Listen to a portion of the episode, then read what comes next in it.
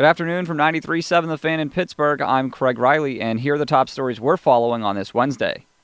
The Steelers began preparing for the Bengals, but Mike Mitchell acknowledged after practice that he, much like his head coach Mike Tomlin, has thought about the opponent coming up in three weeks, the Patriots. Man, I mean, of course you do. You think of, we got our ass whooped in the AFC Championship game. I've been thinking about him since it happened. Meanwhile, defensive end Cam Heyward is the AFC Defensive Player of the Week. It's the second time this season he's received the honor. Each followed a two sack game, Sunday versus Green Bay, and in week four against Baltimore. In some college football news, Joe Moorhead, offensive coordinator at Penn State, began his coaching career as a grad assistant at Pitt and later became known as an offensive whiz as the head coach at Fordham before transforming Penn State's offense into one of the best in the country. Now, after two seasons on the Nittany Lion sideline, he's a head coach again, this time at Mississippi State. He'll be formally introduced on Thursday. Moorhead is a Penn Hills native and Central Catholic graduate. He replaces Dan Mullen, who took the Florida Gators job. This will be his first coaching job outside the Northeast.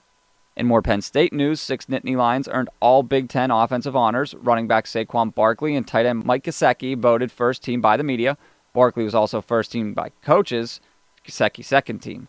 Quarterback Trace McSorley, second team on both. Receiver DaeSean Hamilton, second team coaches, third team media.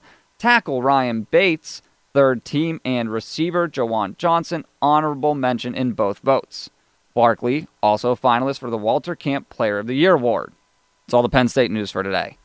College hoops, Robert Morris, which has won three in a row, will play at Youngstown State at 7, 6 and 1 Penn State. Just kidding, more Penn State news. They're at North Carolina State for a 7:15 tip as part of the Big Ten ACC Challenge. In some golf news, we get another Tiger Woods comeback attempt tomorrow when he will tee off at the Hero World Challenge, his first tournament in nearly 10 months and his first time playing since fusion surgery on his back in April. He said he feels great. The neatest thing for me is to be able to get up out of bed and I can grab a club and not use it as a crutch. Okay? So now I'll be able to take a swing. Uh, that that's so exciting. You have no idea how exciting that is. It wouldn't be an off season for the Pirates and other news as we get some trade rumors. This one involves the San Francisco Giants and Andrew McCutchen.